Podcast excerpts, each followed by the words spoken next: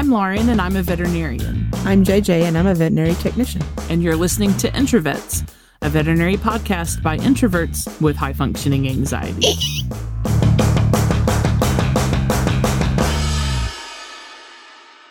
Not there. it's broken. Oh, no. Scared noise is broken. JJ lost her squeaker. She's had an upper respiratory issue. Yeah. So the squeak is affected today. Yeah, it okay. is a little bit. Well, that's all right. oh dear. Well, mm-hmm. we have got a case for you. Mm-hmm. Uh, so buckle up. We're going to dive right in. Did now, we say who we were? Like what the podcast? Well, surely people know. I don't know. Maybe we don't normally do that. Um, and I'm just. I usually say "Welcome to Introverts Podcast," and I didn't do that because I was laughing. I got sidetracked because of your weird squeak. Welcome everybody to mm. Introverts Podcast.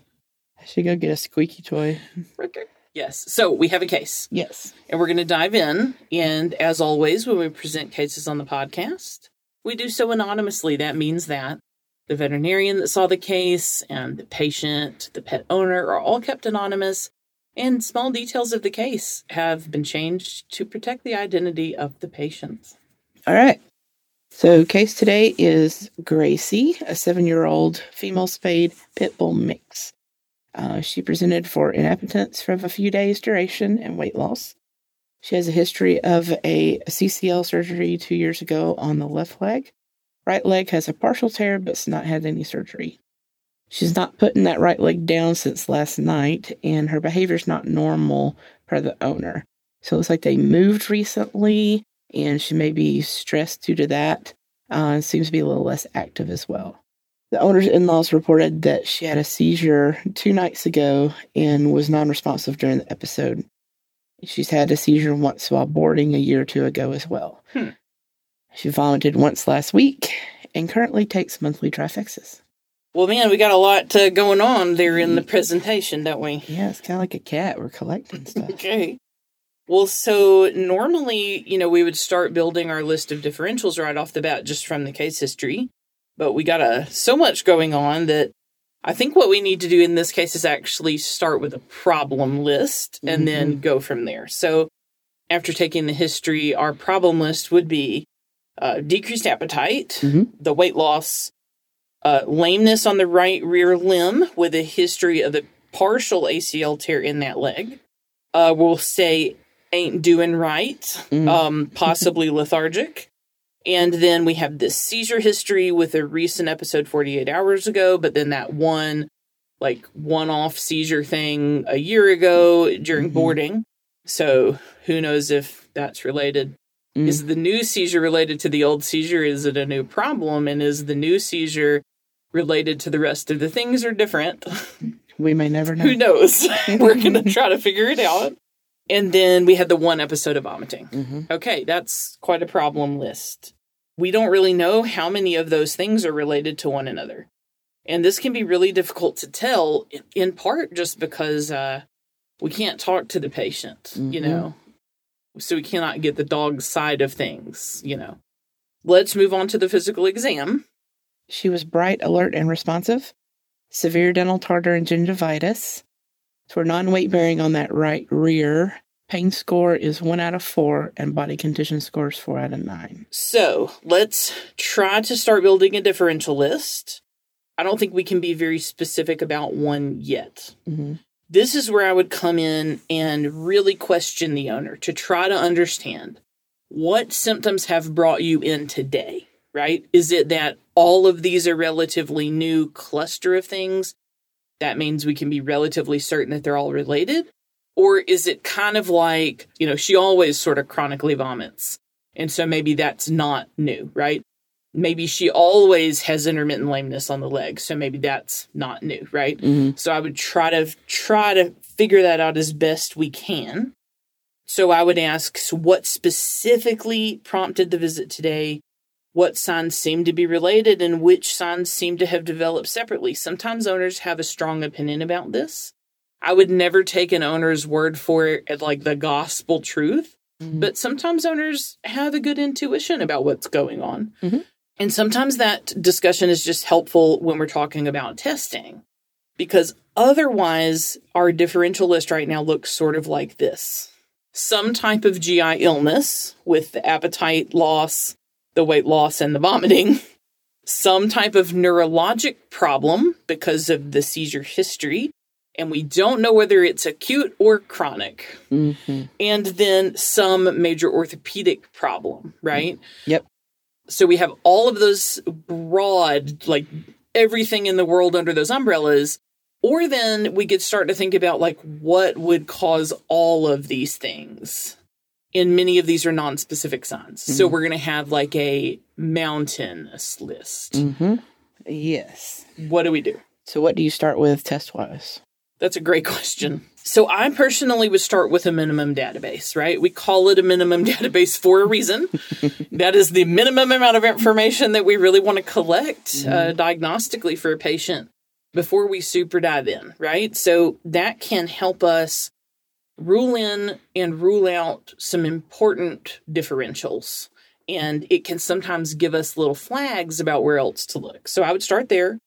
As we've talked about before, a minimum database is a complete blood count, a full chemistry panel, including electrolytes, and a urinalysis. I'd also like to get some radiographs of the right rear limb since the patient is lame. This is often going to require sedation in a large and or strong dog, right? And we also want to repalpate that knee in, in large, strong dogs. Sometimes palpating a drawer sign and checking for things like a meniscal click is difficult because they're like, ooh, don't touch my leg, you know? So sometimes you have to have them sedated to fully assess that. And I think before we consider sedation, I'd really like to know more about what's wrong with the patient, like on a metabolic level. Uh, so I would really want to do lab work first, even before proceeding to sedation and radiographs, because I just want to make sure nothing on the lab work makes me like, ooh, let's not sedate this patient just yet, you know, just in cases. hmm So that that's truly what I would do. I would start with a minimum database and, and go from there. Now that doesn't mean that if everything on the minimum database is normal, we like call it a day and be like, uh, dog's just fooling you or whatever. Dog is stressed out from the move and totally fine. We need to continue to work the case up, but it's the place to start. So, JJ, what happened in this case? Um, so basically, with chemistry results, she was hypocalcemic. Hmm. No other abnormalities there. Okay. Uh, CBC, nothing exciting. Thyroid was normal. Um, didn't have a sample available to do urine. okay. So it looks like they were able to take radiographs of both stifles without sedation. Oh, okay. That's impressive. Yeah, good Yeah. dog. Okay. Way to go. So the radiograph shows some signs of arthritic disease, including osteophytes in both stifles. Okay. The left side had a normal appearance considering the previous TPLO history. So they were able to get radiographs. That's exciting. Yeah. It sounds like either they didn't feel anything different in the knee than had been there, or maybe they didn't evaluate it because she wasn't sedated. At, at least we don't really have that information. So moving forward, we're going to assume that that orthopedic evaluation was essentially unchanged from previous visits. The chemistry shows hypocalcemia. JJ, how low was the calcium? It was 4.8 milligrams per deciliter. Well, that's pretty low. Uh, now, this on a regular chemistry profile, this is going to be a total calcium that we're looking at. For reference, you could start seeing clinical signs of hypocalcemia when the total calcium is less than six. So this is way less than 6 hmm You said it was 4.8. You know, it's also intriguing because you know how when I was saying, like, how, how do you know if all these symptoms are connected or all different problems? Well, weirdly, hypocalcemia can cause every single one of those problems from our problem list, okay? Well, that's helpful. Okay, so I mean, I think that the low calcium might. I mean, it's it's might maybe real. It's plausible that this is all from hypocalcemia based on the clinical signs. Quacks like a duck. It does. It does. So, what are those clinical signs that you can see with a low calcium? Okay, well, quite a few. So, muscle tremors, fasciculations, cramping, or stiffness. Sometimes pets with low calcium will obsessively rub their face. You might see restlessness, aggression, hypersensitivity, or disorientation. Basically, they just ain't doing right, Mm-hmm. right? There you go. Check. Seizures, Check. okay. Panting, uh, anorexia and lethargy, Check. polyuria, polydipsia, low blood pressure. You might see either tachycardia, which is a high heart rate, or bradycardia, a low heart rate. And in kitty cats, you might see prolapsed third eyelids. Hmm. Then you will also see clinical signs related to whatever is creating the hypocalcemia in the first place, and, and those can be variable. Every single clinical sign that the owner has noticed is on this Yeah, list. about half the list. Now, the dog doesn't have every clinical sign, but all of its clinical signs do fit in this list. So it's a little suspicious that this is, you know, what's going on. Okay. All right. Well, let's discuss what can cause hypocalcemia. Okay. Yeah. Uh, man, all sorts of things. Okay. So we need to buckle up because this is going to be quite a list that we have to go through. So before we can talk about the types of things that create low calcium, we need to understand how the body maintains a normal calcium homeostasis just kicking around on an average day. Okay. It's actually really impressive and complicated how the body does this. So, the body's calcium levels are maintained by a complex interaction between phosphorus, parathyroid hormone, vitamin D metabolites, calcitonin, and the calcium levels themselves. We're going to talk a little bit more about this in just a minute. Calcium homeostasis also involves the intestinal tract, kidney, and bone. So, multiple body systems, right? Mhm. And because so many things are involved in the maintenance of the calcium level, we got a long list of things that can create the abnormal levels. So, number one, anything that creates redistribution of calcium in the body at all. Okay. Mhm. If you're not getting enough calcium or vitamin D in your diet, so like a nutritional deficiency, if you have hypoparathyroidism, that is a low parathyroid hormone, eclampsia, as you would see in uh, like a pregnant uh, person or Mhm. dog. Uh, maybe We could probably rule that one out in this case. reminds me of uh, Downton Abbey. Downton Abbey, yeah, those are so. Phosphate enema toxicity. So you get too many too many enemas. That's bad. I think we probably rule that one out in this case. Okay, but Mm. still.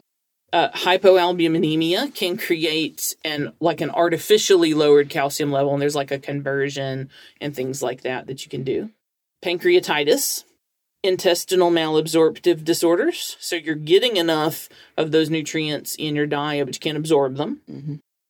Then we've got nutritional secondary hyperparathyroidism, renal disease, sepsis, tumor lysis syndrome. That's if you have really bad cancer everywhere and you start to like treat the cancer in some way and all the cancer cells die all of a sudden and uh, you get sick from all of the cancer cells basically releasing a bunch of shit into your body all, all at one time. Eh, in a layman's way of speaking. It's more complicated than that, but There's rotting cancer. yeah, exactly. Ethylene glycol toxicity. Hmm. Rhabdomyolysis. That's where, uh, you know, yeah, you get overexertion. Uh, then you get the, you know, Coca Cola colored urine, and, and it's the bad, the bad news bears. hmm Transfusions with citrated blood products. Low magnesium levels can lead to hypocalcemia. We'll talk about why in a little bit. Mhm. And then laboratory error. Okay, we never want to forget that one hmm because I'm gonna I'm gonna tell you that I have seen that a lot. and so, in you know, in this case, we got a lot of symptoms. So I don't know, but I mean, always we'll put it on the list. All right. Well, that's a whole lot of stuff. So, what do we do now? You know, I think anytime a patient comes in with a low calcium reading on lab work, it's wise to ask yourself whether we think it's real or not. I would recheck a total calcium. Okay. Now, some people might go straight to an ionized calcium reading, and that is not a wrong answer, right? Mhm. The reason I often recheck total calcium, though, before I go to ionized calcium is because total calcium is not expensive and ionized calcium super is. Unless you happen to work in a facility that has some sort of really inexpensive point of care ionized calcium test, that's not common. But yeah. it's, It's in some also- places. Yeah. Difficult for a staff because that's a, you have to be very careful how you draw it and Yeah. Yeah. take care of it before it gets sent out. Yeah, So, when you send blood out to a reference lab for an ionized calcium, you have to get a completely anaerobic blood draw, right? mhm. And then you have to make sure that the temperature of the sample is regulated at all times, and then you've got to ship it overnight on Mhm. ice. Um, and so with everybody's different schedules, the lab, you know, whether or not you've got a lab courier, maybe you have to drive to you know UPS and get it there by a certain time. Like it is a pain in the ass to do this type of test for most people. Now there are some point of care tests. The one that I can think of off the top of my head, and this is not an endorsement, it's just one I'm familiar with, is the Epoc device. Mhm. The Epoc does give you an ionized calcium without having to go through all that rigmarole we just talked about. And then if you're lucky enough to work at a place that's attached to a reference lab, like at a university teaching hospital, Mhm. um, then you have it right there. Like when we, you know, when we saw patients at Auburn University Teaching Hospital when I was in vet school, we would get an ionized calcium back on everything, and it was so nice because then you didn't have to like go through all this pain in the ass stuff. Okay, but the vast majority of the time in practice, like private practice, we're talking about sending a separate test out to the lab, Mhm. and that's why I would recheck a total calcium first because a total calcium clip is very inexpensive to run on like an in-house machine and just check it again. Mhm. Um, but the ionized calcium is going to be like, JJ, what what do you think cupcake wise? 20 to 30. Twenty to thirty. Okay, somewhere in there. I'm trying to do math in my head. That's Yeah. an easy math. Just add a It's. I I agree. I think it's a twenty to thirty cupcake type of test. Um, and if the owner only has that many cupcakes, then you have to Mhm. really prioritize what you're running. If the pet, like in this case, is showing a lot of signs, Mhm. do you still check it? Okay, well, that's a great question. I would probably try to get an ionized calcium ASAP on this dog if I at all possibly could. Mhm. That's a tough one. You know, you're always at the mercy of what pet owners will allow, Mhm. right? So, in this patient, because the patient has so many clinical signs that are attributable to hypocalcemia, I think it's suspicious. So, I might skip the total calcium recheck and go straight for the ionized if we can. And where I'm going to do that is if like say it was a Friday afternoon, right? Okay. Because it's going to be. That it super will be. Okay. It'll be a Friday when you see that like 4 p.m. So your lab's already run, Mm-hmm. I was thinking 4.30, but yeah. 4:30. Okay. So your your courier's run, UPS is closed. There's no way for you to send a sample out. That's generally when this type of thing would come up. Mhm. So I'm thinking reaching out to local ER hospitals, trying to get an ionized calcium. Maybe they have the point of care test. I'm thinking, I mean, I can't even think of another option that. I think this Yeah. is what you have. I definitely have pulled blood for ionized calcium and, and coags and stuff like that that I didn't have available in private practice and zip them over to our obliging local specialty hospital where they were able to run those for us in the middle mm-hmm. of the day before. So sometimes you just have to think outside of the box a smidge, you know, to, to know what's going on. But yeah, you just I think it's a judgment call on that one. You just got to figure out Mhm. what to do. Okay. Definitely if the in-house like if you run another total calcium in-house and it's still low, then we're like it's super ionized calcium time. Let's pause for a moment to talk about ionized calcium versus total calcium and why that's an important distinction. Okay. So there are essentially three types of calcium in the body. There's ionized or free calcium, calcium that's in a complex with something else like phosphate, bicarbonate, sulfate, citrate, and lactate, and protein bound. Ionized or free calcium is the biologically active form of calcium. However, it makes up only a little over 50% of the total calcium measurement. This is why we would want to check an ionized calcium. It essentially tells us whether the elevation in calcium is real or not.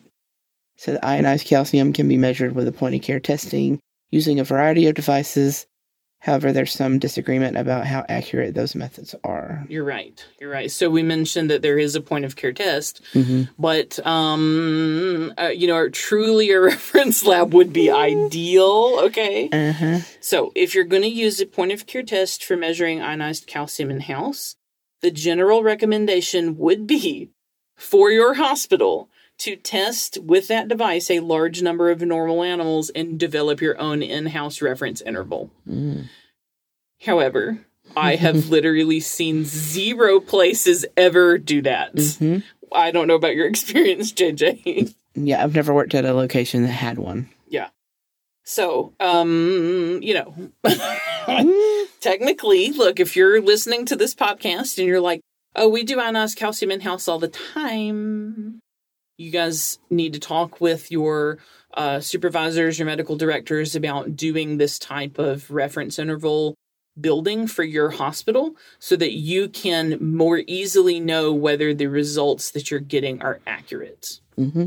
Yes. Um, so this is something that most hospitals are not aware of. So this is not something that you're bad or you know naughty for anything. You just don't know. I didn't know until I re- was. I didn't I know. literally did a literature review to look this topic up, right? so so there's some interesting data from 2020 that showed significant variation between portable analyzer and reference laboratory ionized calcium data which prompted the authors to recommend establishing those in house reference intervals for these types of devices. So, this is new information. That's why you haven't heard it before. And of course, we'll put the reference for that study and everything else in the show notes and on social media as always. Okay, but if you want to go straight to that source, uh, the title is Comparison, Accuracy, and Precision of Cage Side and Reference Laboratory Analyzers. And that was published in the European Veterinary Internal Medicine Companion Animal Conference Proceedings from 2020. So, Greider, hmm what do you do in this case? You're saying if I could do whatever I wanted to in the entire world? Mm-hmm. Okay. And I had no limitations about like it being five o'clock on a Friday or the owner's finances or any bullshit. Okay. So World is perfect. the world is perfect. I would do whatever I wanted.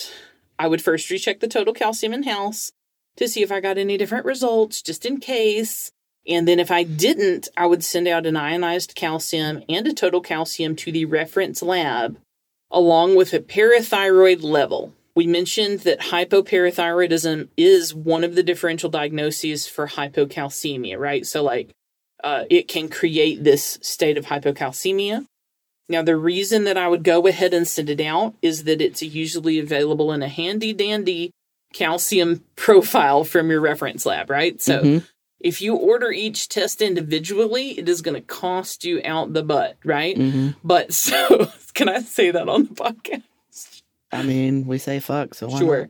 It's going to be very expensive if you order those independently, okay? hmm But if you order this profile, it's less expensive than ordering each test separate, okay? You get discount. Additionally, in order to appropriately assess the parathyroid hormone level, which you would have to do if the hypocalcemia is confirmed, you need paired calcium results with it.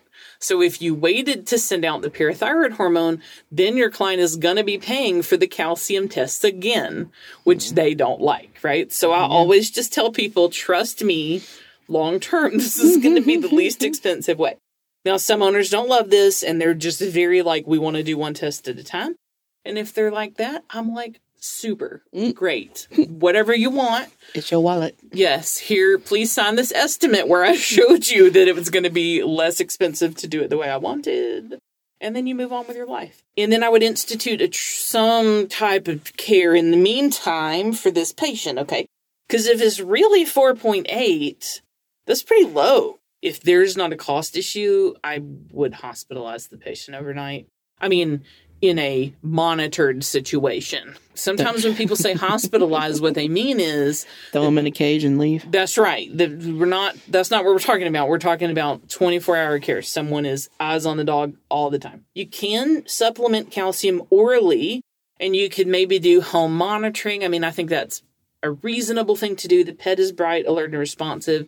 It seems stable, but the numbers are a little bit scary looking. So I would transfer your patient overnight uh, to the ER to stay to have their levels monitored. That way, if they have seizures, someone can intervene right away. And then if the owner declines that, the backup plan for me would be like supportive care with oral supplementation until until the Mhm. results come back in.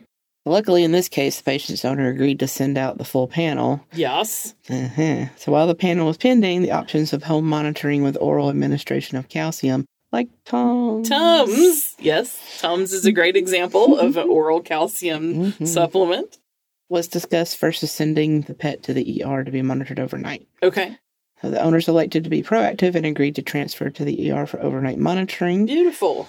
At the ER, they did have the ability to perform a point of care ionized calcium test, and Okay. it was low. Ooh, it was low. So low. this is real. Based on those results, the pet was treated with parenteral calcium gluconate and supported with fluid therapy overnight.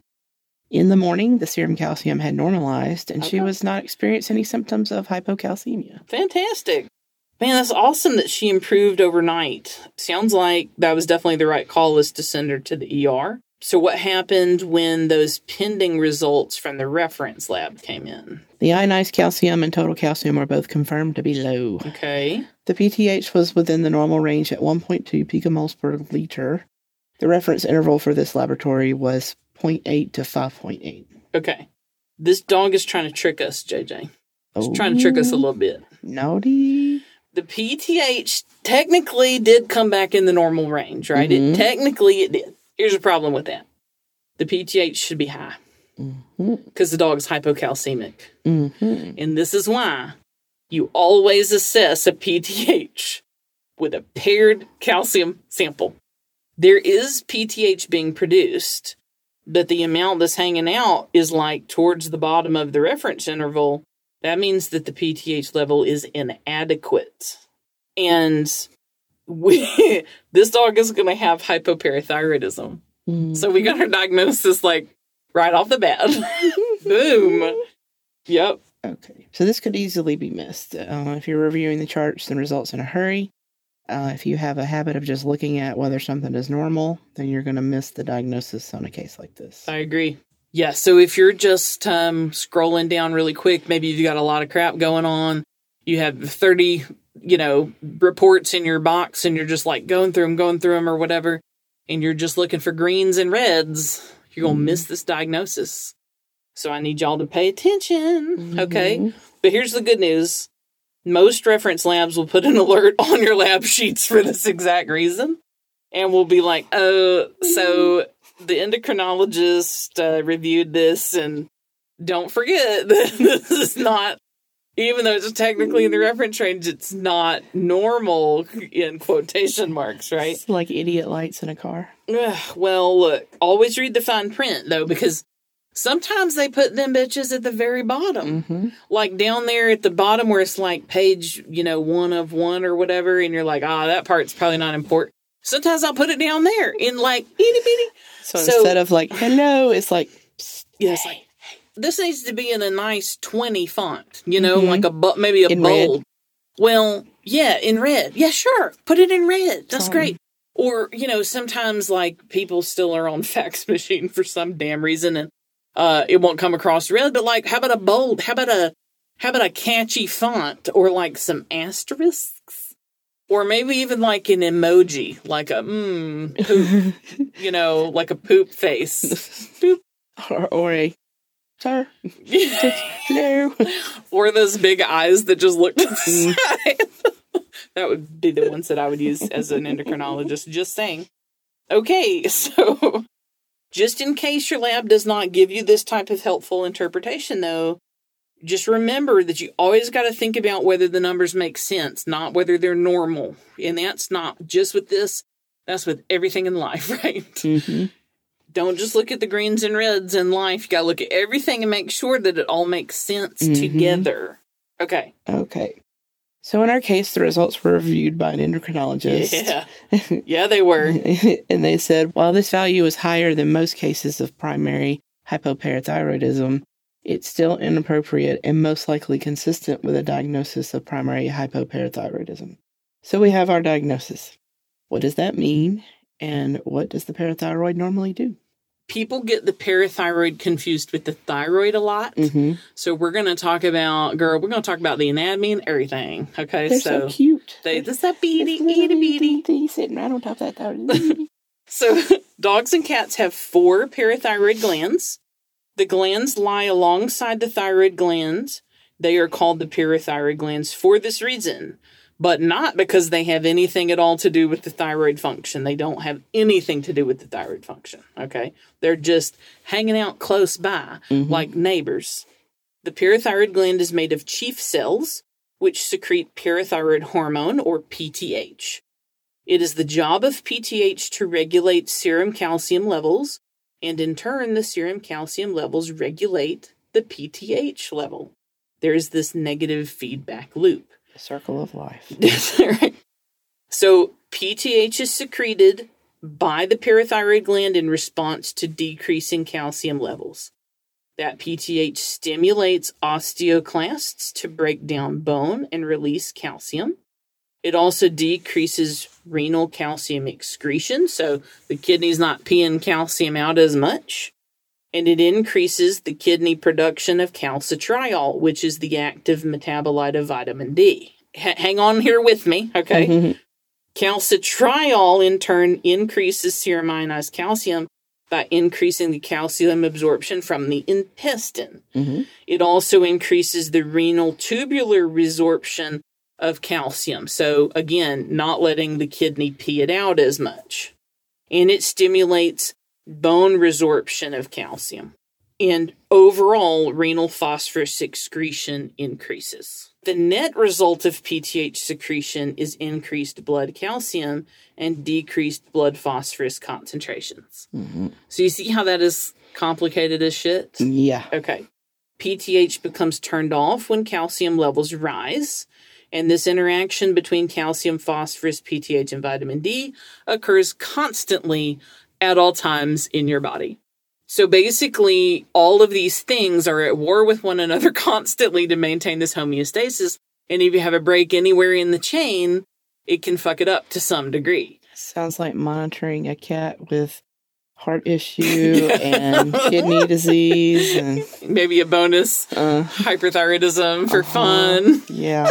like this is you know that meme i think it's from always sunny in philadelphia where the guy is smoking and pointing at like a serial killer board with all of this red string connecting things Mm-hmm. and people put like super complicated stuff it'd be like this Mm-hmm. this meme of the guy smoking with the serial killer board is what calcium homeostasis is like. It's like this does this and that undoes this, but this does this more, and then this undoes this and this does this again. And so then the calcium goes up, but then that turns off the whole process and you start again. My brain just thought of a very complicated roundabout and then I got anxious. Well, look, this was JJ hates roundabouts, mm. like literal roundabouts that you go through in a car. This description that we just went through of calcium homeostasis is a watered down version. Okay, there are it, it could be made much more complicated Oh, than sure. even this. Okay, I'm but sure. this is the this this is the basic situation that's happening. So, when the ability to produce PTH is inadequate, the Uh-huh. body can't respond to low calcium levels like it normally would. That's correct. Nutshell. Exactly. And that's why we would have expected to see higher PTH readings in this case. Hmm. Because hmm. if is low, the parathyroid should be making more PTH in response. But that response has been inadequate, so we know some bullshit has got to be going on with the parathyroid gland. Somebody didn't yield in the roundabout. That's it was definitely the parathyroid gland. because if it, you know, if there was another cause in the chain somewhere, we we wouldn't be seeing this. So Mhm. thi- this this inappropriate relationship between the PTH and the calcium is diagnostic. Like this is the fucking problem. Helpful. It is. Yes. So, what causes hypoparathyroidism? Okay. Well, first let's talk about primary hypoparathyroidism because that's what we have going on in this case most likely, okay? But we'll also come back and touch on some of the other reasons that you can see it. Okay. So primary hypoparathyroidism is typically idiopathic in the dog. Hmm. We don't know why it happens is basically what that means. Idiopathic hypoparathyroidism is very rare in cats. You get diagnosed with idiopathic hypoparathyroidism when no other cause of hypoparathyroidism can be determined. Okay. you know, when we look at biopsy samples from parathyroid glands in these types of cases, we see degeneration of chief cells and replacement by lymphocytes or fibrous connective tissue. So basically, they they just gone. No more chief cells, right? They're just severely depleted, and so then that's why you're not getting the PTH release.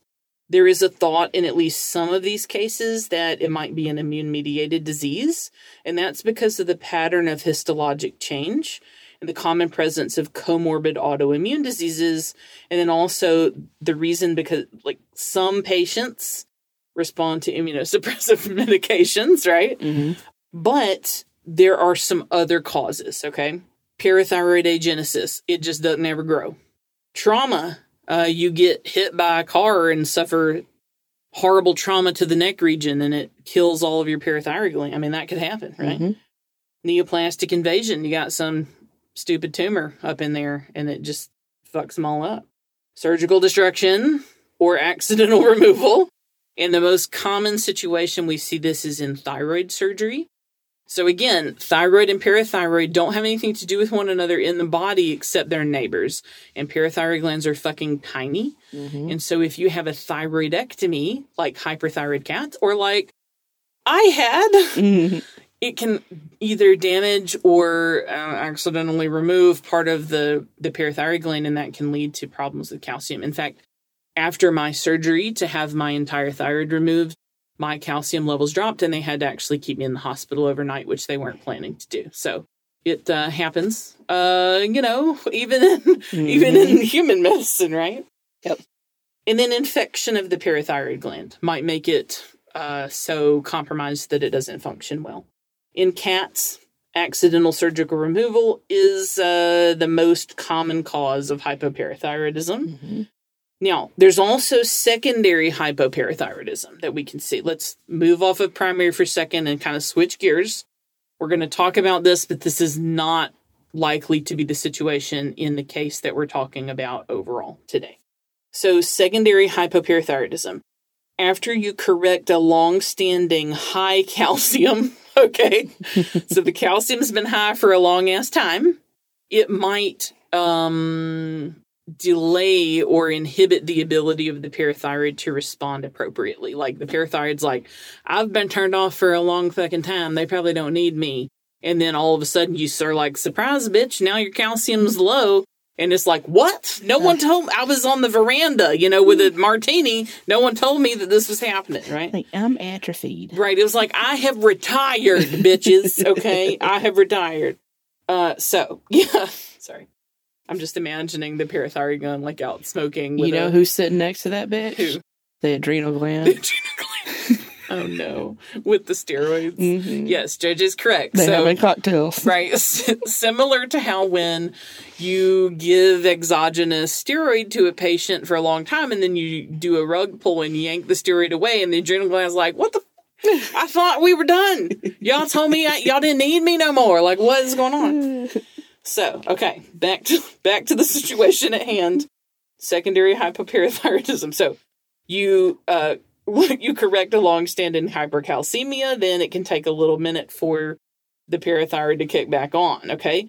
This is particularly, you know, common after tumor removal for anal sac adenocarcinoma or like lymphoma treatment, where those cancers produce PTHRP, which is a protein that looks very similar to PTH in the body. So it plugs in and it Mm. turns the machinery on and makes the calcium super high. Then you take the tumor away, it's not secreting the abnormal protein anymore, and the p- parathyroid is like, what the fuck? Again, like I thought y'all had this, like what the hell? I thought y'all had this Somebody handled. My lawn chair out from That's right. Me. That's some bullshit. Okay. The other time that you can get uh, hypoparathyroidism is in dogs with low magnesium. So if you have like a protein losing enteropathy and the dog has a hypo, I can't even say it, hypomagnesiumemia. low magnesium. I Okay. had to type that. So if you get low magnesium, if you get low magnesium from protein losing enteropathy, then that can create hypoparathyroidism. Okay. And then secondary hypoparathyroidism can obviously be transient because, you know, the machinery can kick back on for us. So, what kind of symptoms do we see with this? Well, because the symptoms of hypoparathyroidism are usually caused by the low calcium that it creates, it's all the symptoms of hypocalcemia that we went uh, over above.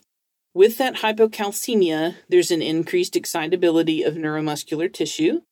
We can get sudden onset of neurologic or neuromuscular signs as a result. Seizures are the most common reason for seeking veterinary care when you're having this issue. Other possibilities include muscle cramping, spasms, pain, twitching, tremors, fasciculations, or trembling, mental dullness and lethargy, agitation, aggressive behavior, facial or muzzle rubbing, and intense licking or chewing of the paws. You might see panting or drooling. The pet might be ataxic and circle. And then we might see weakness, anorexia, vomiting, diarrhea, or weight loss.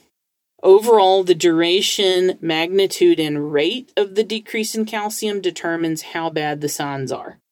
So, in severe cases, those in which the total calcium drops suddenly to less than 4, death can result from hypotension, decreased myocardial contractility, and respiratory arrest because of respiratory muscle paralysis. Mm-hmm. So, this can be like sudden onset, really major bad times. So, we've talked a lot about hypocalcemia, but what other sorts of abnormalities are seen in these cases? This can be pretty straightforward diagnostically. Besides hypocalcemia, the other major serum chemistry abnormality that we will see in these patients is hyperphosphatemia.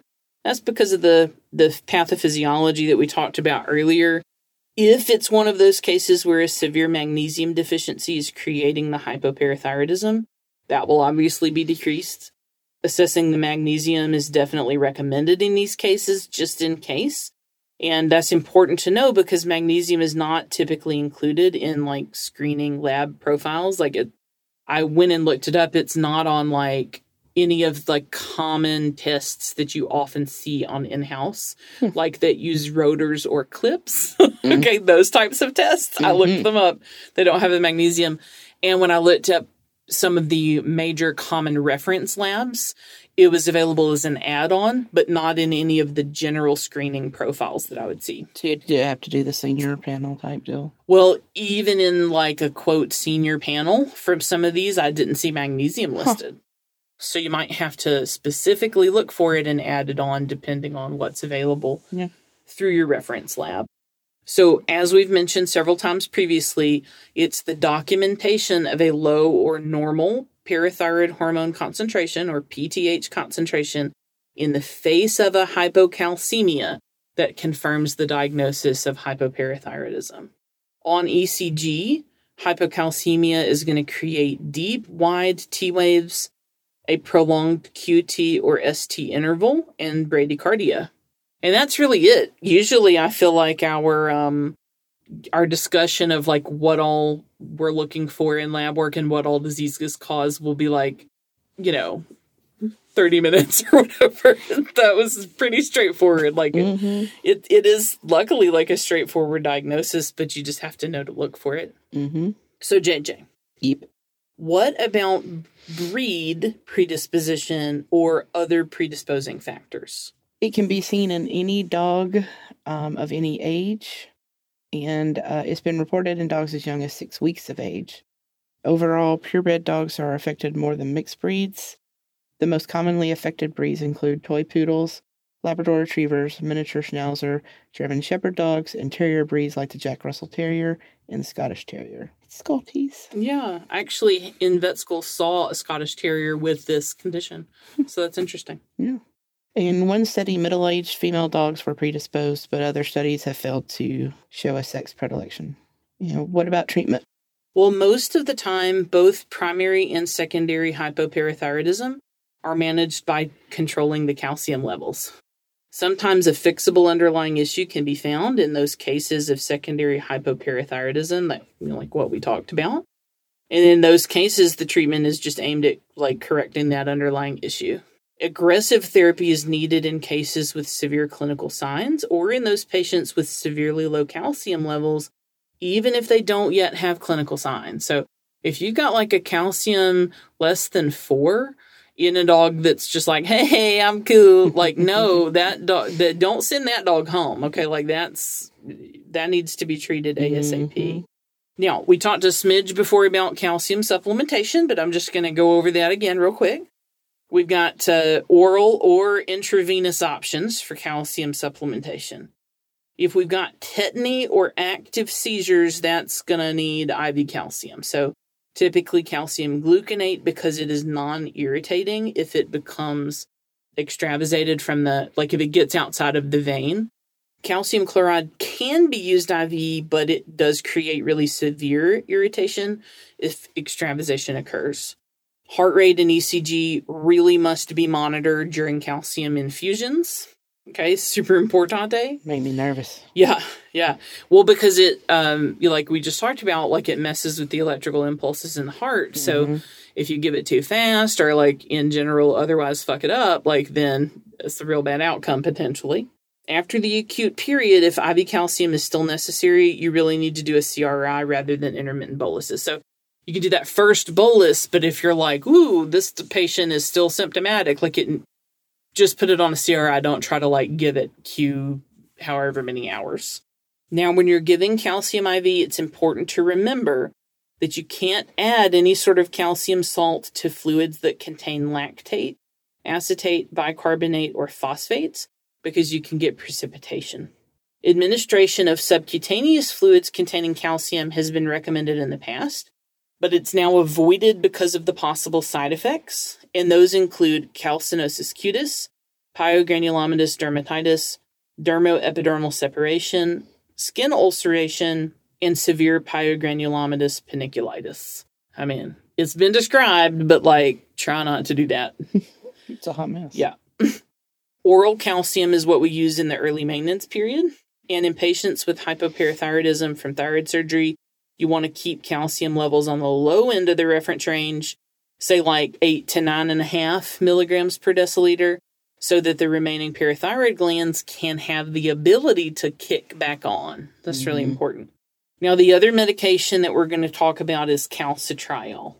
Uh, calcitriol, if you'll recall, is that vitamin D metabolite, right?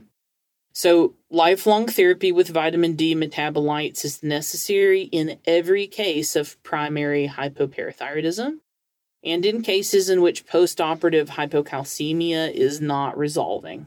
And calcitriol is the preferred metabolite because it has rapid onset of action compared to the other metabolites and it has a short half life. It's started as soon as the diagnosis of hypoparathyroidism is confirmed. The effect is enhanced intestinal calcium absorption, and this takes between one and five days to achieve. And during this period, oral calcium is used. But once calcitriol takes effect, the amount of calcium found in normal dog and cat diets is adequate, and calcium supplementation is generally tapered. Now, there is another vitamin D metabolite that you can use called ergocalciferol Though it is less expensive than calcitriol, it's not recommended because you got to use really high doses and the time to maximal effect can be as long as 21 days. Mm. And ain't nobody trying to mess with that. Mm-mm.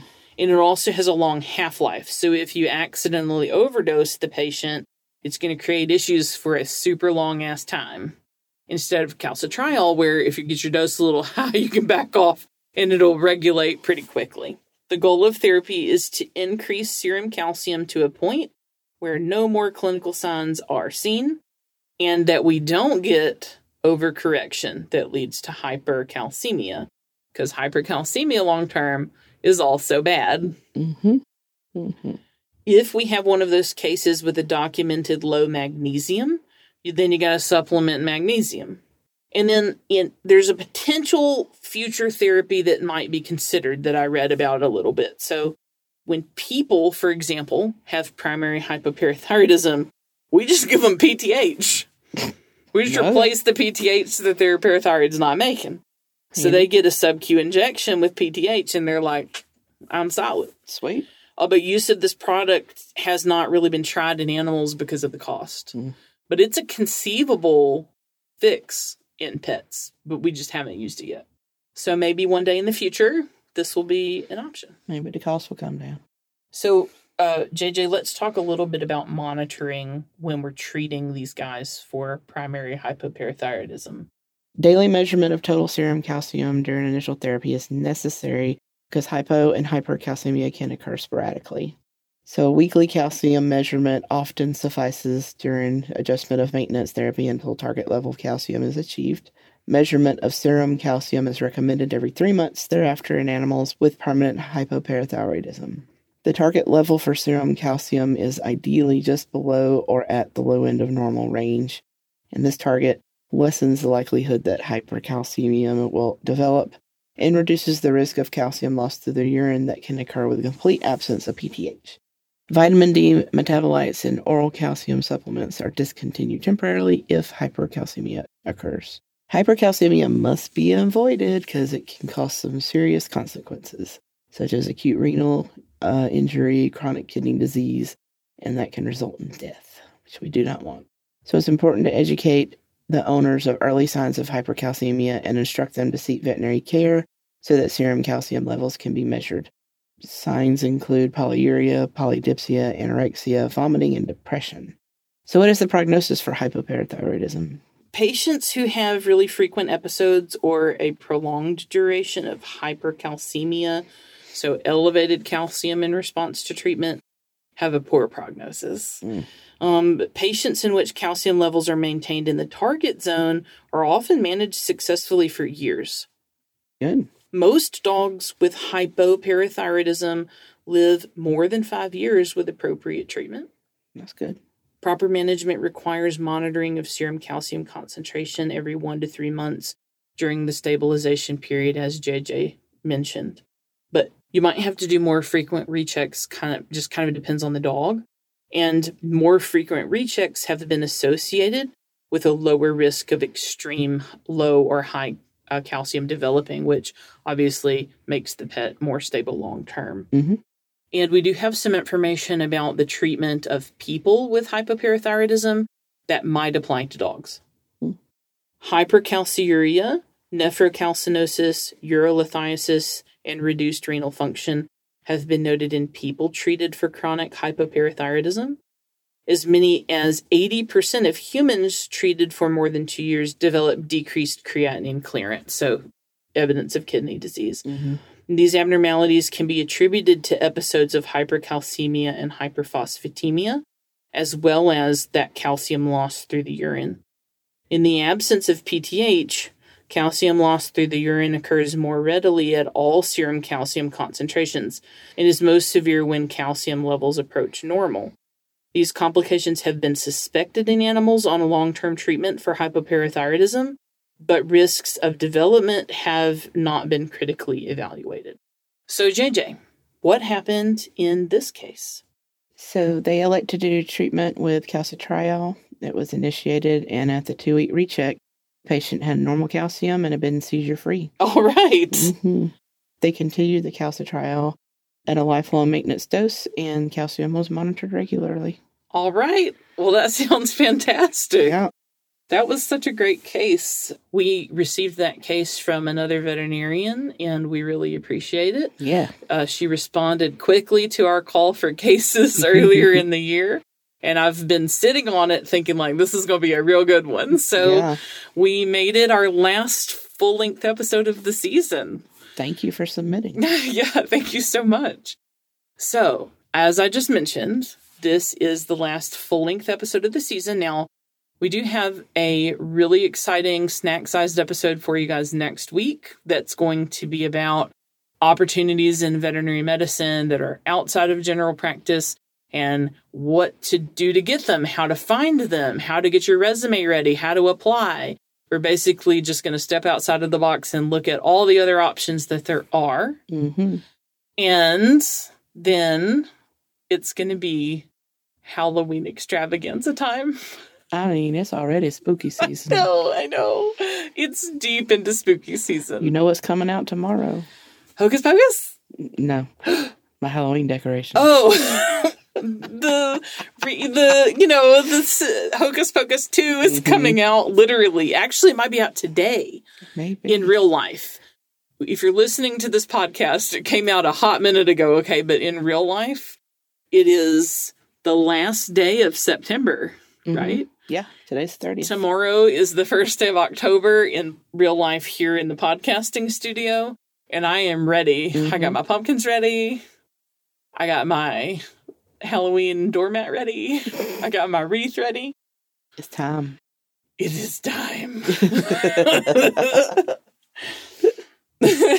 so, I'm working on a very exciting clinical case to tell you guys about for Halloween. Uh oh. Oh. Oh, Lord. So, if you have questions, cases, stories, or anything else you'd like for us to read, please send it to introvetspodcast at gmail.com. you can find us on social media. We're on Facebook, Instagram, and TikTok. TikTok! Oh, Lord. And on TikTok!